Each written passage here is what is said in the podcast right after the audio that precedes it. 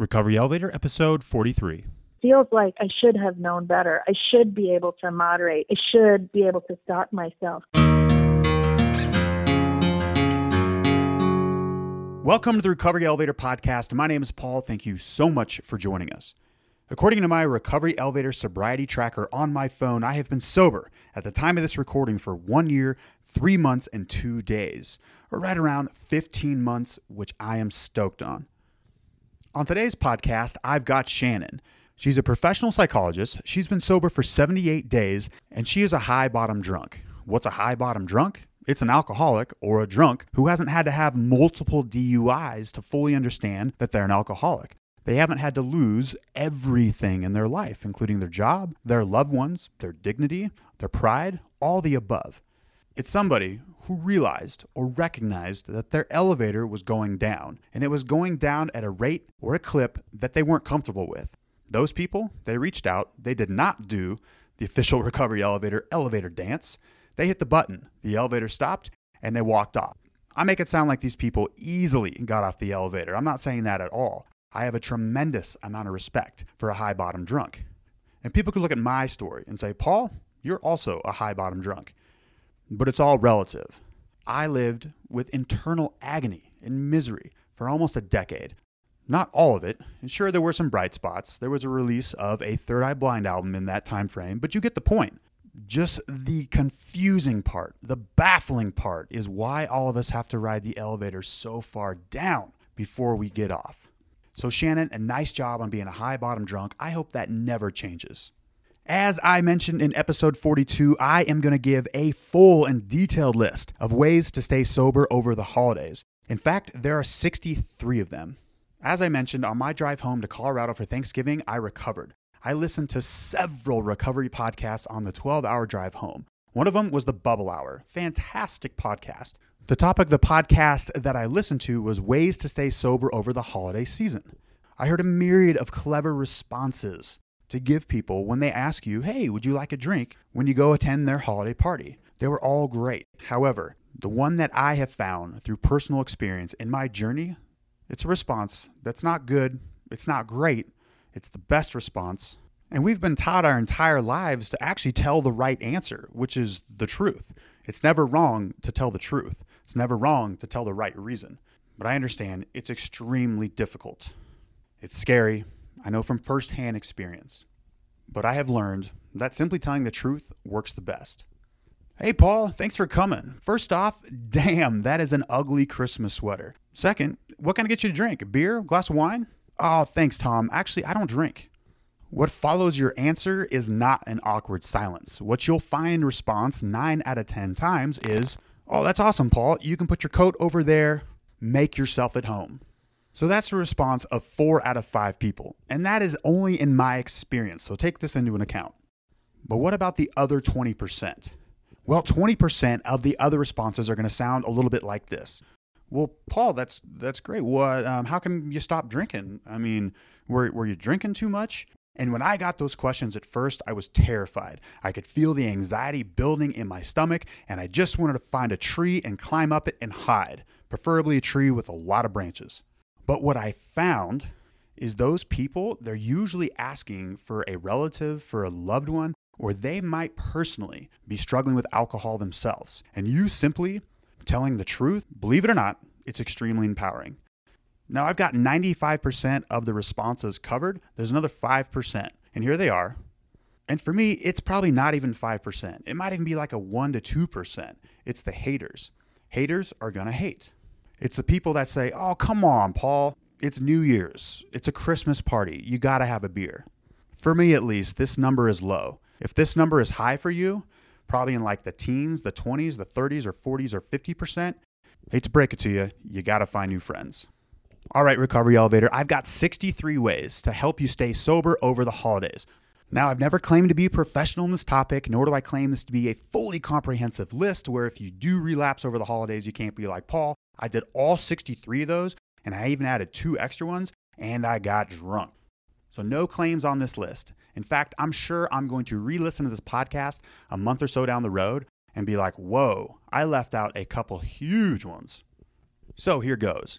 Number one, Hang out with another alcoholic. That guy, Bill, yeah, he was on to something there. Number two, dedicate five minutes today, 10 minutes tomorrow, and 15 minutes the next day, and increase by five minutes each day after that on a dormant hobby that you used to love so much. This could be the guitar, model trains, that was you, Paul, knitting, or swimming. The possibilities are endless. Number three, find conduits to your higher power. Conduit, a way to connect with your higher power. This could be in the forest. This could be in the snow. This could be listening to the Trans Siberian Orchestra while at Starbucks, painting, or doing whatever else you love.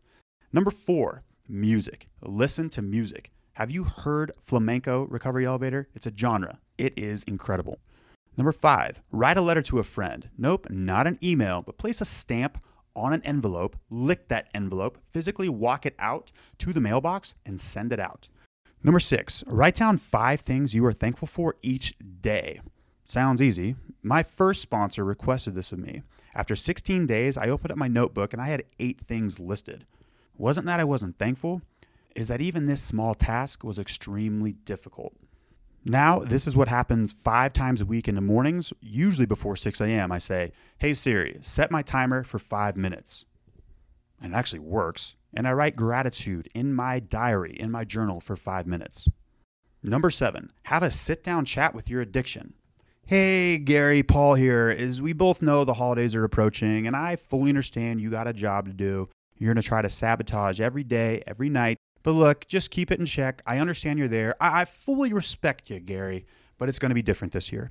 Number eight, call a family member that isn't an immediate family member and just simply tell them how much you appreciate them. Now, this could be an uncle, an aunt, a cousin. Number nine, when in a drive through, preferably not a fast food drive through, pay for the person behind you. Number 10, cartwheels. 94% of cartwheels result in laughter and are a great time. The other 6% result in broken coffee tables.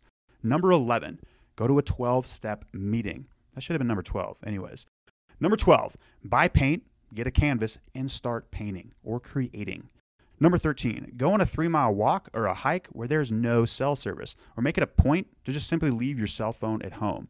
Number 14, write down the goal of not drinking over the holidays, and then place this goal in a place where you're going to see it every day, like on your bathroom mirror or inside your gym locker. I guess that is if you work out every day. Number 15, volunteer your time at the animal shelter and walk some dogs. You never know, in Montana, you might be able to show up and walk something cool like a pig, a goat, or a donkey. There's a reason dogs are service animals. Their company is therapeutic and they don't judge. This dog is going to think you're the bee's knees for simply taking it for a walk. It makes you feel good. Win win, both sides. Number 16, affirmation. Remind yourself daily that you will not be drinking because you have an allergy to alcohol. Number 17, read a book. More specifically, a drinking story by Caroline Knapp. Number 18, when someone asks if you want to drink at his or her Christmas party, you're going to respond with, Is your snowmobile insured? Number 19, stay a minimum of 300 feet away from Burger King, McDonald's, Arby's, and Wendy's at all times. Number 20, pray. Number 21, say the serenity prayer out loud to yourself while looking into the mirror.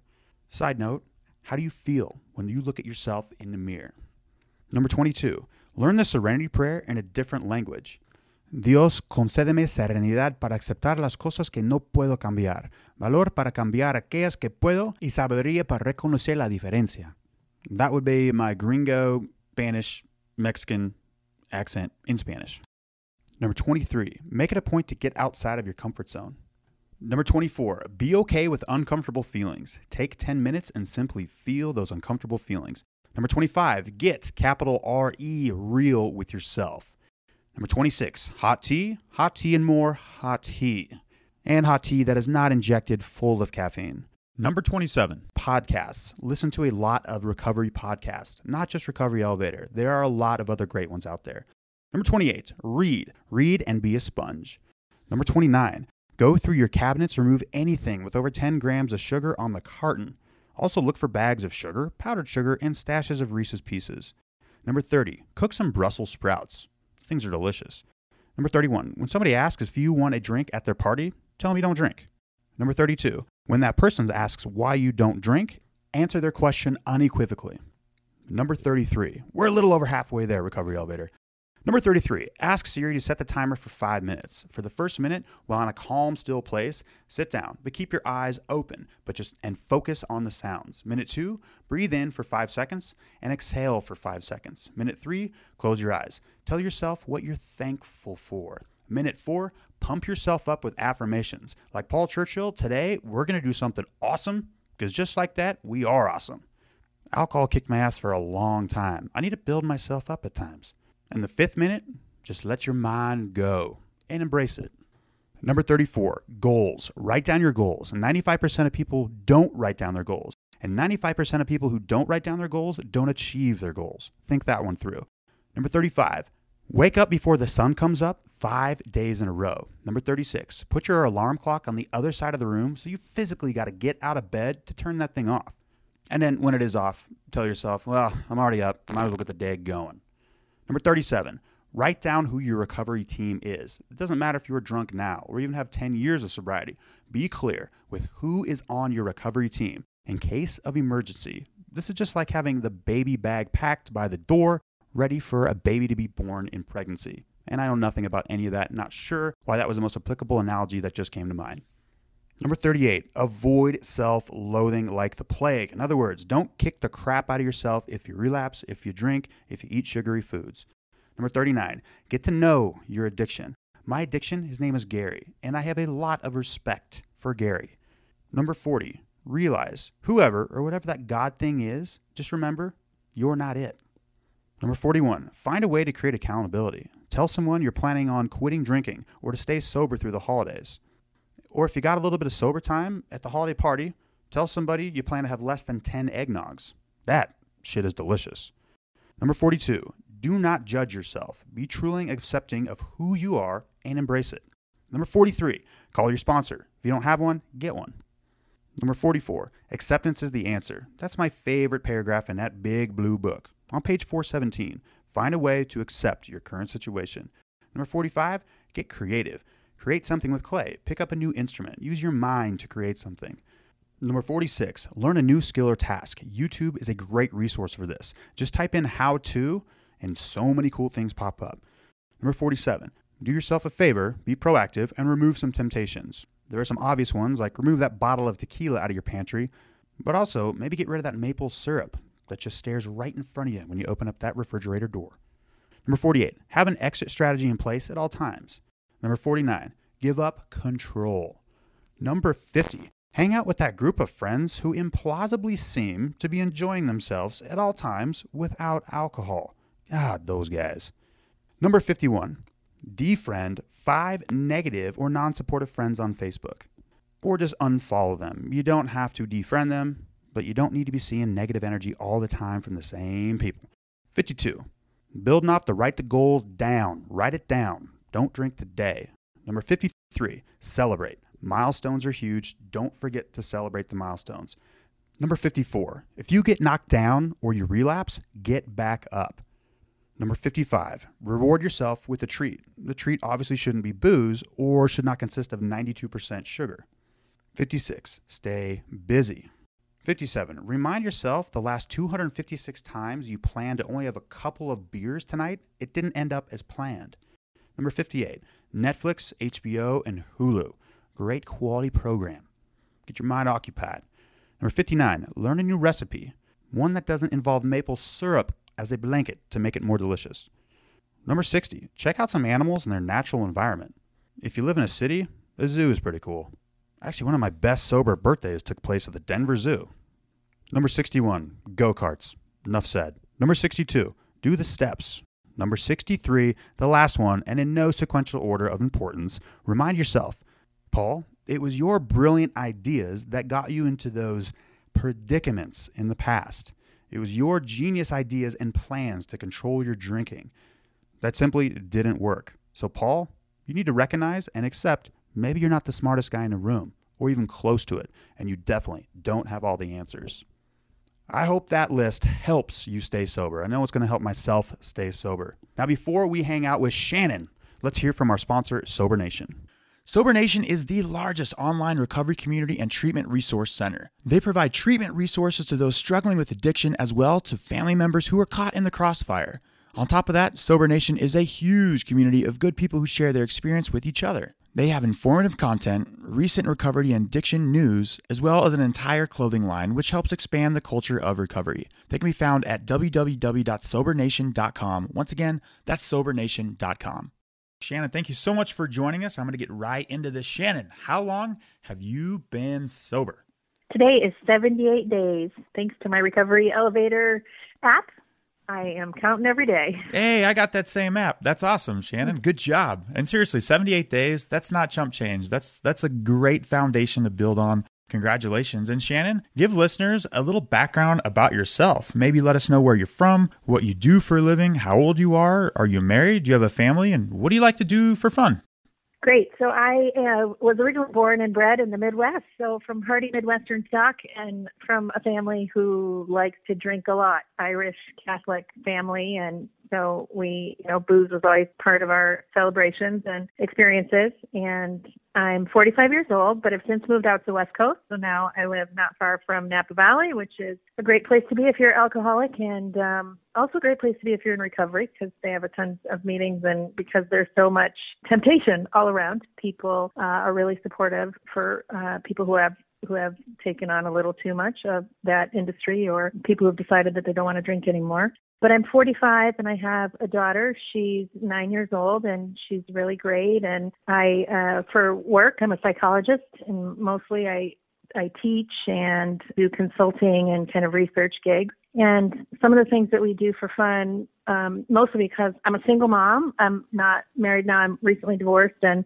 so it's her and I. And yesterday we were tossing a football around the living room or I bought an Xbox right after I got sober decided to stop drinking, I bought an Xbox so that we could just dance in our living room and play Fruit Ninja and have some things we could do together that weren't about sitting down and having pizza and a glass of wine. And um, so we we like to sing and dance around the living room, even though that sounds crazy. Probably it's actually a lot of fun.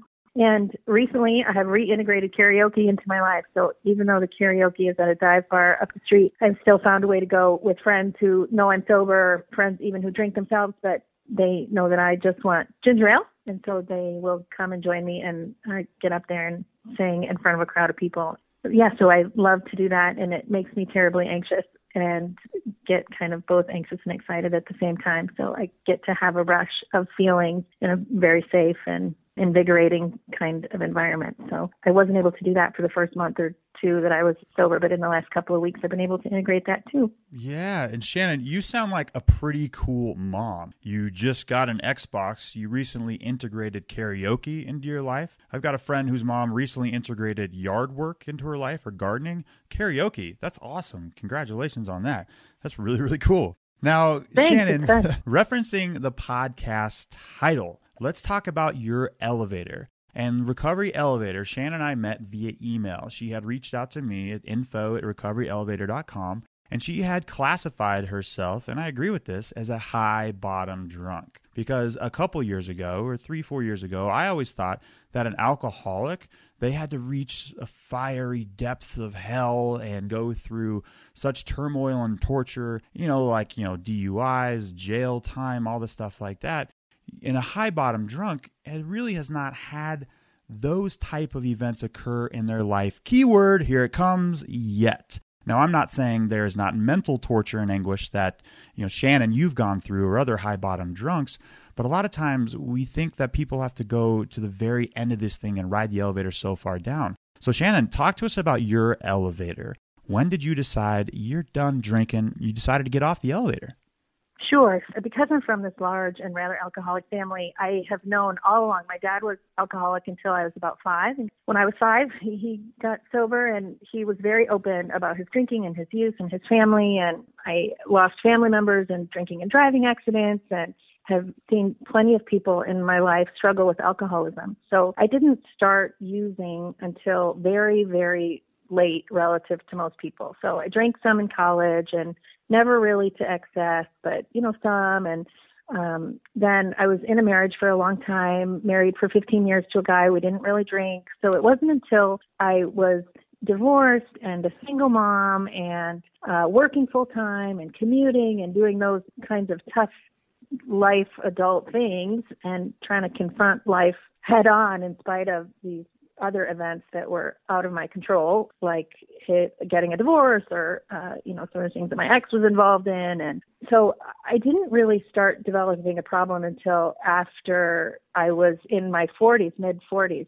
But what happened after I got divorced, I started dating a guy who was a fairly heavy drinker. And I think that I may have picked someone who was a fairly heavy drinker because it was someone who was familiar and a lifestyle that was familiar. And I have sort of had an obsession all through my life with drinking and alcoholism. So it hasn't been an obsession with the booze itself, but it's been an obsession just with drinking and what that looks like and drug use and substance use and addiction. Sure. And I'm a psychologist, so I took to that even like it's something that I like to read about and study about. So I've had this obsession, but never really had a problem. Though then in my mid 40s, finding myself single, divorced, mom, commuting, and my daughter has a has an illness. So then I'm a single mom of a kid who got this sickness. There's a lot of stressors in my life, and it's expensive to live where I live, paying bills, all of these things. And uh, so I started with a guy who came, who was who was a fairly heavy drinker, and I think I picked him or got close to him in part due to that. And so we started doing the fun kind of drinking, like wine tastings, and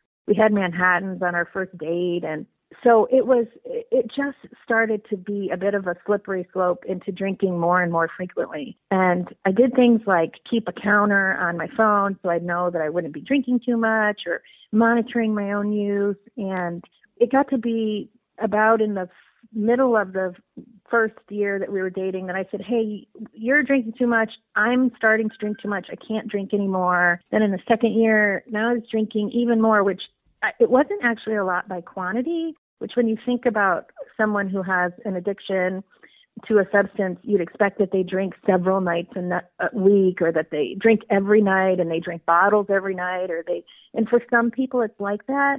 But for me, I would still drink only like seven to 10 drinks a week, never any more than that because I was hyper vigilant about it. Hmm. But it was the way that I was drinking. And I was drinking then to, you know, I would have there are two or three drinks in a night, and that's really too much for someone like me. And it was it felt like I was chasing something or really at risk of slipping in even deeper to having even more of a problem than just a couple of nights a week having a couple of glasses of wine. And so he and I broke up and in the cuz I said I can't drink this much anymore. So already I was sort of vigilant about my use and wanting to slow down. But after we broke up, I started using then even more. And even if it was still seven to 10 drinks a week, I was chasing after something and using. So I'd be scheduling nights out with girlfriends and I would stay out after work and go and have a drink on my way home or I would just starting to plan my life a little more and more around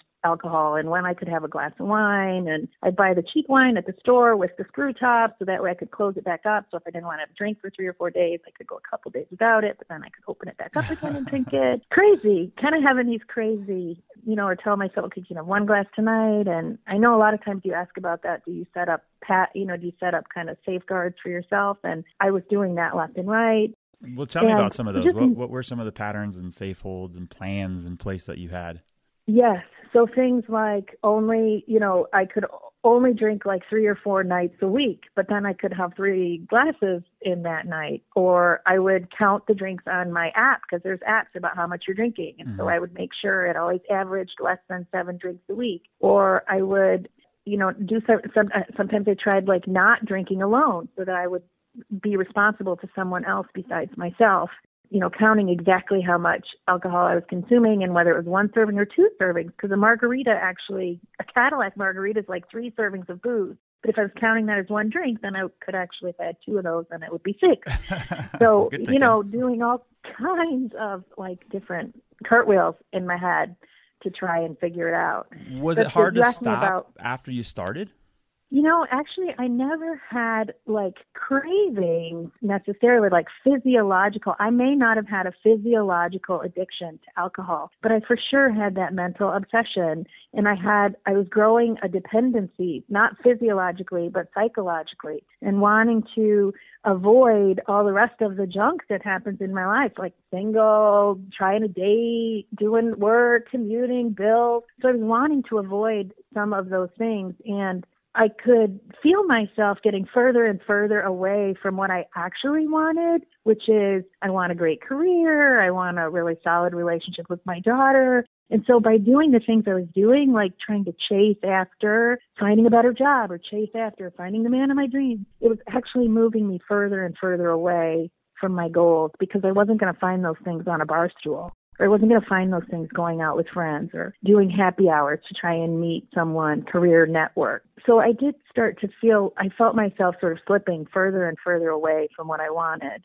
And I knew that I reached the bottom what I what was a horrible event for me happened. So I I had actually ended up I was out on a Monday night after work because I was cranky about my job, and I met somebody who said, "Oh, I'm doing this wine tasting tomorrow. You should come." So then on Tuesday night I went to a wine tasting, and it was fun and fine, and I didn't drink too much, but I thought, okay. And that Sunday I had tickets for another wine tasting, and when you live where we live, and there's a lot of places in the country I think that are like this, where alcohol is just part of the thing. It's just part of the profile. Like everybody drinks and everybody uses and everybody, you know, people do cocaine and it's just part of your daily experience. It doesn't seem that unusual, but I was scheduling then to go to two wine tastings in this week. And I had gone out a couple other nights or had another night where I was out with friends and a couple of drinks. And so I just consumed way more in this one week than what would be typical. And when I was at the wine tasting on Sunday, I wasn't with my daughter. I was alone. And because I was alone, probably I really wasn't monitoring how much I was drinking.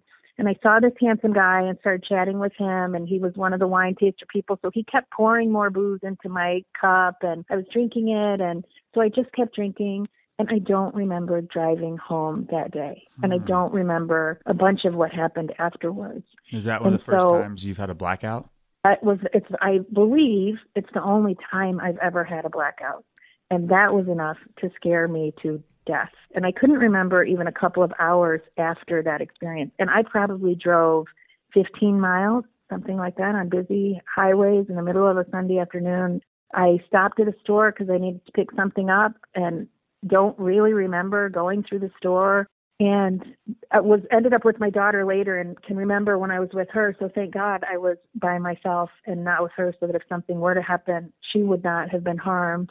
And then, so I started coming out of the blackout at about seven or eight o'clock at night and put her to bed. And then all through that night, just having anxiety all night long about p- trying to piece together the events of the afternoon. And for me, I have I have two uncles that have died in drinking and driving accidents, including one of my godfathers. And wow, that's I can't I can't be someone who drinks like that. I just can't. It's too risky for me. So even if I wasn't drinking much quantity or I didn't get a DUI that day, it's just, it's it's almost this it feels the same for me that I reached a maximum or a minimum, reached the ground floor that there is no lower bottom for me and it's just not worth the risk for me of continuing to use so that next morning, Monday morning, I texted my little brother who's sober and six years sober, God bless him, and said, I need help. I have got to stop. And I texted a close friend who I knew, um, who I had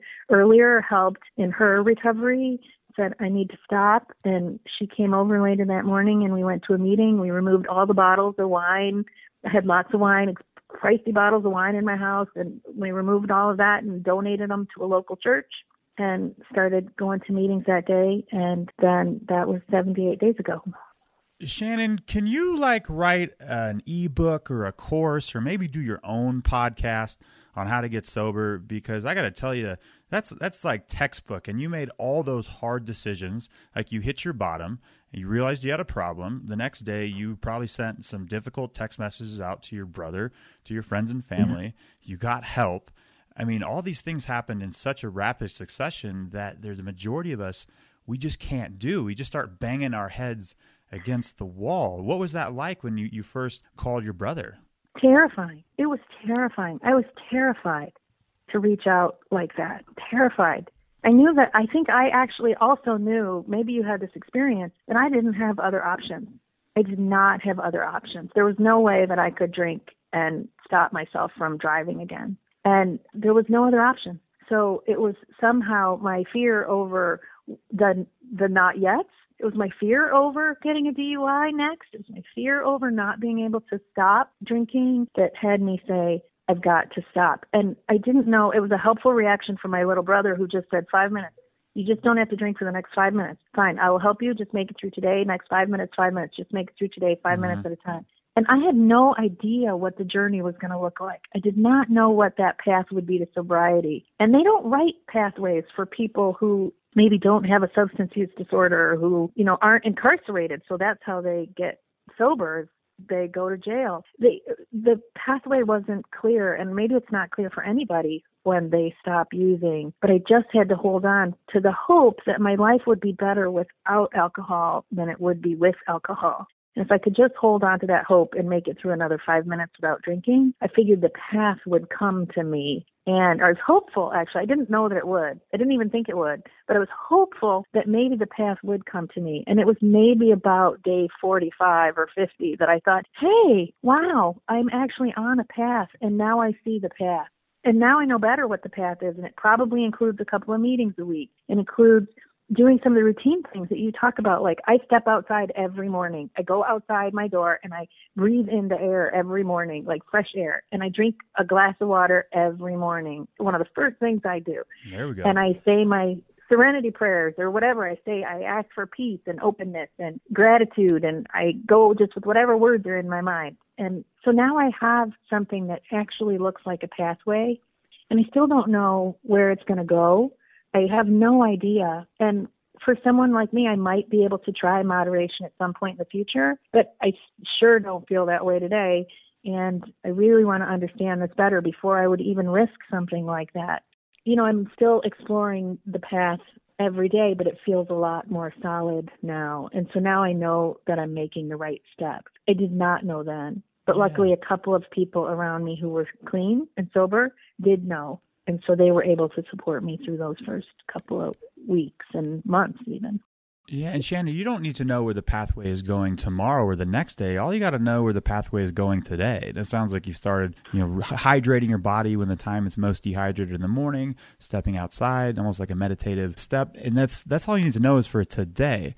And back it up a little bit here, you know, every you always hear knowledge is power. Well, knowledge is not power unless you do something with it or you know your family has a history of alcoholism, you've had two uncles that have died in drunk driving accidents. And so you that knowledge of your DNA, your genetic makeup, and of what happened on that that night, you know, made you lead to a conclusion. You're like, you know what, this is probably not going in the right direction. And I got to commend you, Shannon. I, I really don't know what would be harder for me to quit after an event like what you described or an event, you know, my one my bottoms because or myself and I'm sure a lot of other listeners they hear that and like, wait, you blacked out and you drove home and, and that was your bottom. But I have so much respect for that because a lot of people when they get home and the next morning they look outside and see their car it's almost like their confidence builds they're like whoa you know i was blacked out I did that that's pretty sweet i didn't get caught but for you, Shannon, you recognize what's coming down the pipeline. Congratulations. And I, I got to ask, uh, we're listeners, we're lucky to have a psychologist on the phone. Do you think your background helped you make that decision being a psychologist, Shannon? I think for sure it must have, um, but I don't know. I think the background of being from an alcoholic family probably helped me even more, uh, just because I've been so exposed to it and seen it, and seen the horrible things that can happen when someone gets addicted, and just how hard it is to beat this illness. And so I think that that's what helps even more. And I, I think even just you know, being a human, being an adult, I always say it's so hard to be an adult. Oh my God, I never knew how hard it was going to be to be an adult. So those kind of things, and like having to make adult decisions and yeah. um, figure out life. An adult uh, with an Xbox. Kind of things, right. Is an adult with an Xbox is more important. But the thing about the psychologist, it's a double-edged sword because I both know a lot about substance use disorders and those kind of things because, and I've even taught classes on substance use and addiction. So I do know a lot of the technical stuff. But that part, knowing all those things, also brings a lot up a bunch of shame for me because it feels like I should have known better. I should be able to moderate. I should be able to stop myself. One of the most helpful things I learned after I got sober, stopped drinking, was that there's been a study that says that people who are from alcoholic families or have a, the genetic penchant for alcoholism or substance use disorders that their brains operate differently. And one of the key ways their brains operate differently is that when using substances, their frontal lobe essentially shuts off. And the frontal lobe of your brain is what does all of the planning. It's like Hmm. called executive function but it, it's all the planning stuff. And i thought oh my god that's what happened to me that day. I got wasted and my frontal lobe shut off. So someone else who's not doesn't have the alcoholism vulnerability or from a family or the genetic issue their frontal lobe stays active so they don't drive because their frontal lobe says hey stop you can't drive you're too drunk to drive. But if you have that alcoholic vulnerability your brain works differently. So cutting off your frontal lobe says i can drive i got this no problem when that is totally delusional and wrong and so I know now, because of being a psychologist, I know some things better about alcoholism, but I didn't learn that thing about the brain, for example, until after I got sober and reading through more and more about alcoholism. And the shame piece then of being someone who's a helper, or someone who should know better, that it took me several weeks and I'm sure I'm still not over it. And I'm even a little bit worried about being on the podcast because I don't necessarily want people I know to say, whoa, she's a strong, powerful psychologist, and here she is, and she's failed. And it's only when you think about alcoholism or substance use as a moral thing that you term it failure, because it's really not failure. It's not something to feel shameful about. It's a disease, as everybody on your podcast has talked about, like diabetes, Bingo. or hmm it's not something to be shamed about. And actually, early on in recovery too, I thought, wow, other people, if I said I'm going to run every day, I'm running marathons, or I'm giving up sugar, or I've stopped eating carbs, everybody cheers and says, great, yay, good for you. And you give up alcohol, and people around you go, oh, no one celebrates with you when you give up substance. I mean, people immediate in your immediate circle do, but other people can look at it as like, oh, she's got a problem or he has a problem. And I now think about it really differently that it's no different than I'm going to start running marathons or I'm giving up sugar or I'm just doing something to make my life more healthier. And, you know, other people maybe don't have problems with sugar, don't have problems with wine, don't have problems with these things, but I know that I do. And so I've just really had to overcome that shame and figure that maybe, maybe it will make me able to help others more in the future. Also, to have worked through some of that related shame of being a helper who needs help themselves or being a helper um, maybe now because I've actually been through it so I can see it in kind of a different way. I don't know if that makes sense. No, it makes 100% sense. I, Shannon, you are going to be able to help so many more people with with your background and maybe if you are an alcoholic, maybe you're not an alcoholic, you're a high bottom drunk, but that experience alone is going to be able to expand your portfolio of clients, shall we say. And I find it so interesting what you said about the frontal lobe because there are times, you know, before I went out drinking, I, you know, I've no intention of drinking and driving. Of course, after two drinks, I'm in the car driving. Mm-hmm. And I remember hearing my friends like, you know, I work, I'm sober now, and you know, after like three beers, they're like, "Oh, I'm, I probably shouldn't drive. I'll call a cab." I'm just like, "Call a cab? Like, how in the f are you doing this right?" I mean, it, it just makes no sense. But what you said, and, and what was that book? Where did you read that? I read it. I can find it for you, and maybe we can post a reference on the podcast. I read it in an. It was in an article that I found online. Just you know, because now I'm reading everything about sobriety and or it, it might have also been there's a book out that's called drink and it's about women's relationships with alcohol and a lot of women have different pathways than men do with their youth. and for women for example it's a i know others have talked about this it's a slippery slope the slope is slipper, more slippery so Uh-huh. women uh, succumb faster to an illness so it may also have been in that book drink but i'll find it and i'll post it Yeah, and try to send me the link to that article too. I'd love to get it in the show notes. This is going to be podcast episode, I think 41 or 42.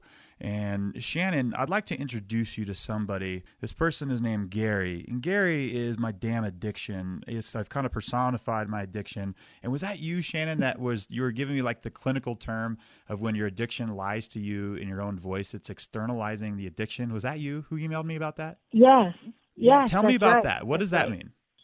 So it's it's just a theory that we use in psychology about the internalizing the disorder or externalizing the disorder is what we call it. And basically what it means is if you embrace the disorder itself as part of your identity. So if you have an eating disorder or you have some kind of personality disorder and you say that, you know, I am that thing. So my identity is that thing and you believe in all the stigma that goes with having the disorder, you believe that the disorder controls your life, so that the alcoholism controls your life or having bipolar disorder controls your life, then you're internalizing the disorder. And it's actually not very helpful because then all the decisions that you make are made with that lens of being someone who's flawed or someone who is uh, driven by the disease or the illness. So we talk about it as externalizing the disorder, where over time you just one just comes to realize that we are not defined by the disorder itself and so we can remove the disorder from the way that we think about our identities. Hmm. So for me, I am, and I feel like I am an alcoholic uh, because I have the obsession, I have the thinking, and I know that it's part of my experiences, but it doesn't define who I am. And so when I hear that voice that says, oh, a glass of wine would sound really great right now, and you should maybe just go for it, you know, who's going to notice? No one has to know. You're home alone. Even right now, it's 10 o'clock in the morning, and I could pour myself a glass of Chardonnay or run to the grocery store and buy whatever I wanted and, and drink it all day if no one would even know. That I can realize that's the voice of the disorder. That's not Shannon's voice. That's the voice of the alcoholism. And Shannon would say, Oh, no, that's not a good idea. Don't do that because that's going to lead you down a bad road and a slippery slope. And the disorder will say, Oh, yeah, you should do that. So I have to externalize that voice. I got to push it outside of me so that I can use my own voice. Even though I know that that, will, that voice will likely always be a part of me, it doesn't have to control me or define me. So we say then that externalizing the illness is is actually very helpful for people. And I've had to work on doing that myself too and encourage others to do it. Oh, I love it. And I found out that my addiction, Gary, he actually can drive because sometimes he just grabs the oh. steering wheel in my car and just turns it into the liquor store. It's it's just crazy. This guy, Gary, my addiction, uh, he's, he's, he's that good. But like you said, Is it Gary that has it. you buying Reese's Pieces too? That's the damn Gary that... same Gary. That's the one. So Shannon, 78 days into your sobriety. Congratulations again. Talk to the listeners about what your portfolio of recovery consists of these days. So maybe walk us through a sample day. You also mentioned you go to meetings, or do you have a sponsor, meditation, exercise? Yeah, walk us through a sample day of the life of Shannon's recovery portfolio. Great. So, um, yeah, I'm doing a lot of things. It actually takes a lot of time, and I'm hoping the time I'm investing now is going to pay off down the road so that these things will become more integrated into my everyday life because I still feel very early in this journey. So, uh, some of the things then that I do now consistently that I didn't do before, I do step outside every morning. I have a glass of water or two every morning. I make sure I have that before I've even had my coffee. I'm down in a couple glasses of water um, I I did start going to meetings early on. I thought, how do people stop drinking? Well, they go to meetings. So I just started going to meetings, and I did do 30 and 30 meetings the first month.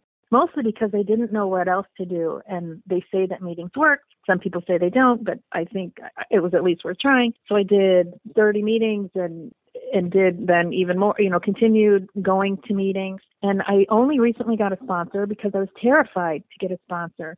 Somebody in one of these meetings had said that they picked up the 5,000 pound phone. And I thought, oh, yeah, that was me. That phone was awfully heavy for me to pick up the phone and call and say, would you sponsor me? And it's my plan, you know, in some of the 12 step groups, you go through the steps and you work the steps, they call it. So it's my plan to work the steps. So I wanted to get a sponsor just to work the steps and even just to see how that will help me to do the steps.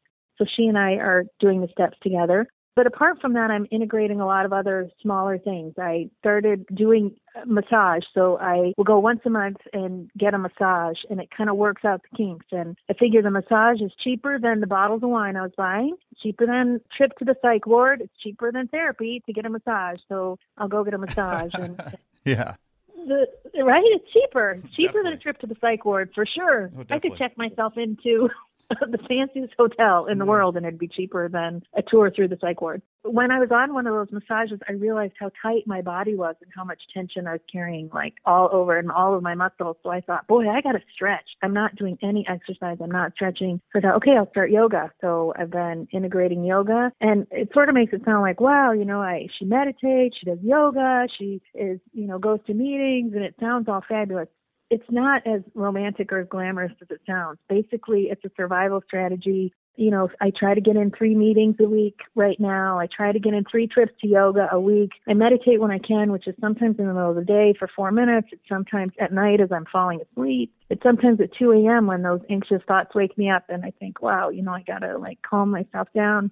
So it's, it's not as pretty as what it sounds like when you talk about it. It's, it's, I'm just, I'm trying to squeeze it into the cracks in my life where I can find extra time to be working a little bit on my sobriety. And, and I'm doing that to prevent the overwhelm that happens when I start to get angry or upset or sad or fearful. And uh, those moments also still creep up all the time. And in those moments, what I've found that helps me the most is I'll think, whoa, I would love a glass of wine right now. And my next thought is, what what is it that I'm trying to what am I not feeling? Mm-hmm. What what feeling am I trying to avoid? By you know, my brain goes right to the Chardonnay, but what can what am I actually trying to avoid? And then if I can sit even for a couple of seconds to be like, is this sadness? Is this fear? Is this anxiety? Is this, you know, anger? What is it? And and then I just try to sit with those feelings even for a moment or two or a couple of minutes or 10 minutes if I can to so that I can feel them legitimately without having to stuff them or suppress them or avoid them and and get even more agitated by them. So those those I the other thing that really helped me so those are a couple of things I'm doing. The other thing I did I pulled in super close so what I mean by that is I one of the biggest rewards for me of not drinking is the time that I got back spending with my daughter. So I'm not going out as much. I'm not making all these nights with friends where I, you know, where we go and we go to the bar and listen to, you know, have a couple of drinks and a nice dinner. Like I'm not doing those things as much. So I get to I'm closer to home. I'm I, and then when I'm at home, I'm not distracted by having a glass of wine or even distracted by the thoughts of when am I going to get my next glass of wine, which those thoughts take up a lot of space. So I'm able to fill that time with my relationship with her and, you know, keeping my house in order. Like I think you at one point had said making your bed in the morning. And so I'm spending time instead, like kind of trying to keep my house in order and and get bills paid and you know it's making me more effective and more efficient in my day-to-day stuff that I'm not drinking and it's for sure making my relationship with my daughter that much sweeter. Uh, that's been the biggest reward, and the thing that helps me most to avoid um, going back is is that connection that I have to her and being fully, fully present with her for as much as I can be.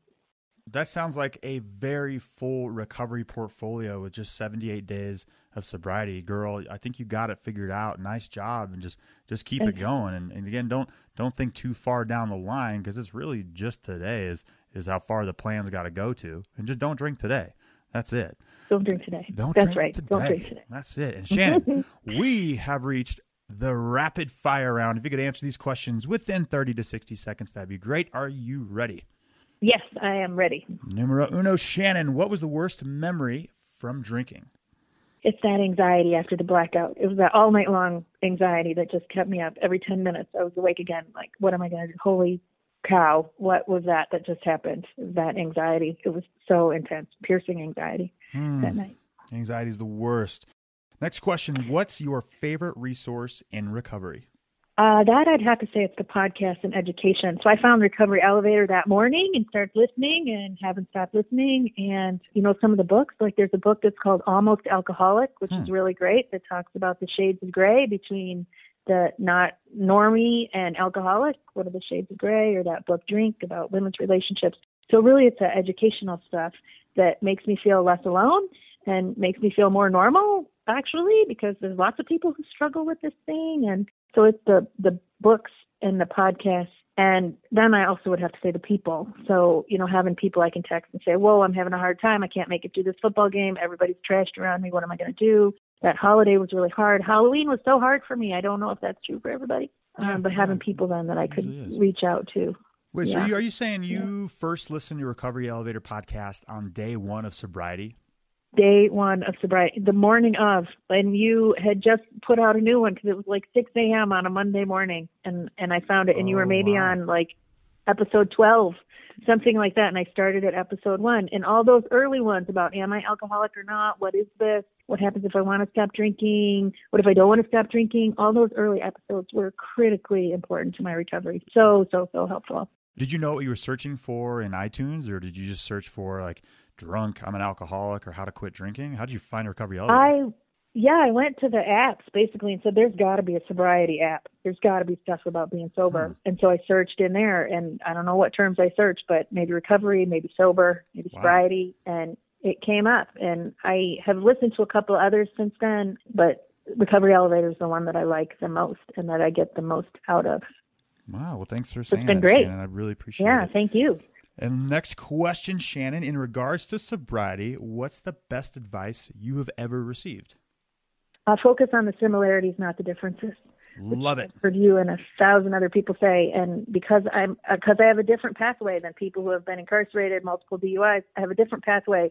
But boy, at the core, it is exactly the same. It, it is the, at the core, it is the same, and I don't have to worry then about am I alcoholic enough to be in an AA meeting, which I actually had those thoughts. Crazy. yeah, me too. But- me too.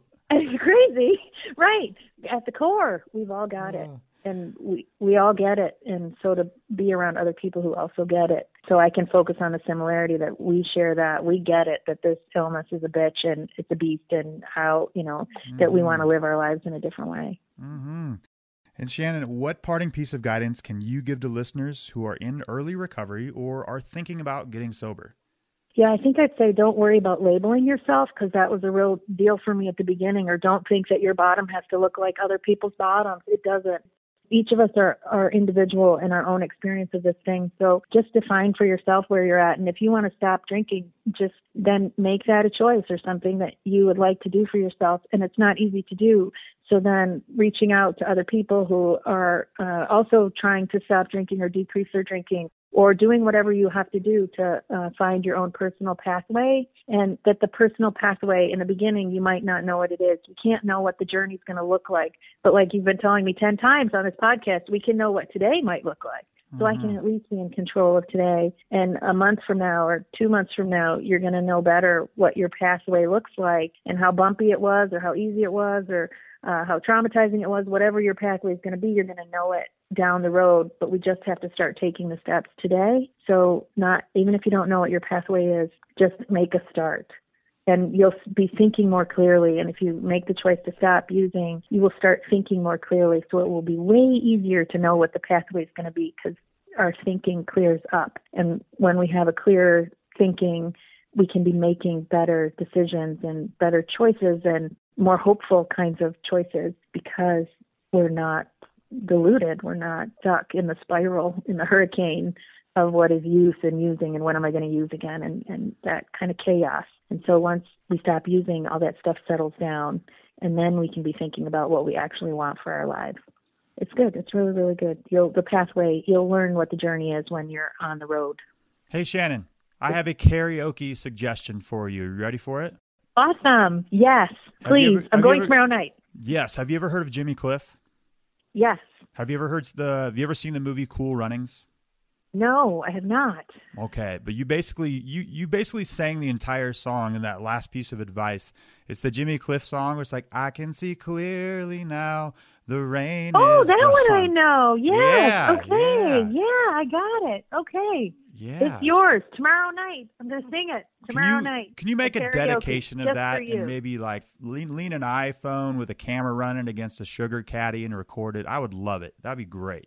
I will. I will totally. I will totally do that just for you, Paul. Yes. And that will help keep me sober, even Yes. just through tomorrow. And Shannon, I got a let's- smile on my face. Oh, I love it. I love it. suggestion. And Shannon, let's close it out with your own personalized. You might be an alcoholic if. Let's hear it.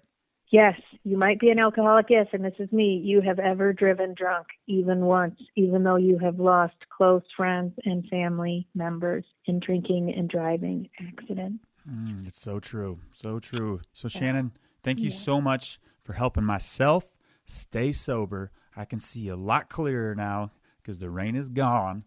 So, thank you so much for hanging out with me today, Shannon. Great. Thanks, Paul. Recovery Elevator, you might be an alcoholic if. Send me your personal You Might Be an Alcoholic If to info at recoveryelevator.com. You might be an alcoholic if you become a boxed wine connoisseur. This one's from Don. You might be an alcoholic if you hide boxes of wine in your closet and your home office. This one's also from Don. You might be an alcoholic while checking out at a liquor store. You see the mini bags of vodka, like the mini bottles, and you start scheming and wondering, hey, is this under three ounces? Can I take this on an airplane? This one's from Stacy. You might be an alcoholic if every t shirt or hat that you own came from a promotional giveaway at a bar. This one's also from Stacy. You might be an alcoholic if you ride a Guinness bicycle that you won at a bar. Hey, if it's got two wheels, gets you from point A to point B, I say go ahead and ride that thing, Stacy. This last one's from Kirsten. You might be an alcoholic if it's the day before payday and you lie to your coworker and say, Hey, I lost my debit card yesterday. Can I borrow some money so I can buy dog food for my dog? But then you just go buy booze. Thank you for those contributions and thank you, Megan, for compiling those weekly. Recovery Elevator, I mentioned earlier on February 27th, we're having our first meetup in Seattle, Washington. Details to be posted on the website soon. Hopefully, no later than December 15th. We would love to have you there. So, Recovery Elevator, think about the whole high bottom drunk thing. Do you really want to ride that elevator all the way down? Or do you want to get back on that elevator in my case? Because that elevator, it's only going down. And we got to take the steps back up. And if you stop on those steps while moving forward and rest on that handrail for a little too long, the step below you is going to look pretty attractive. So don't stop moving forward. Recovery elevator. We took the elevator down. We got to take the stairs back up. You can do this.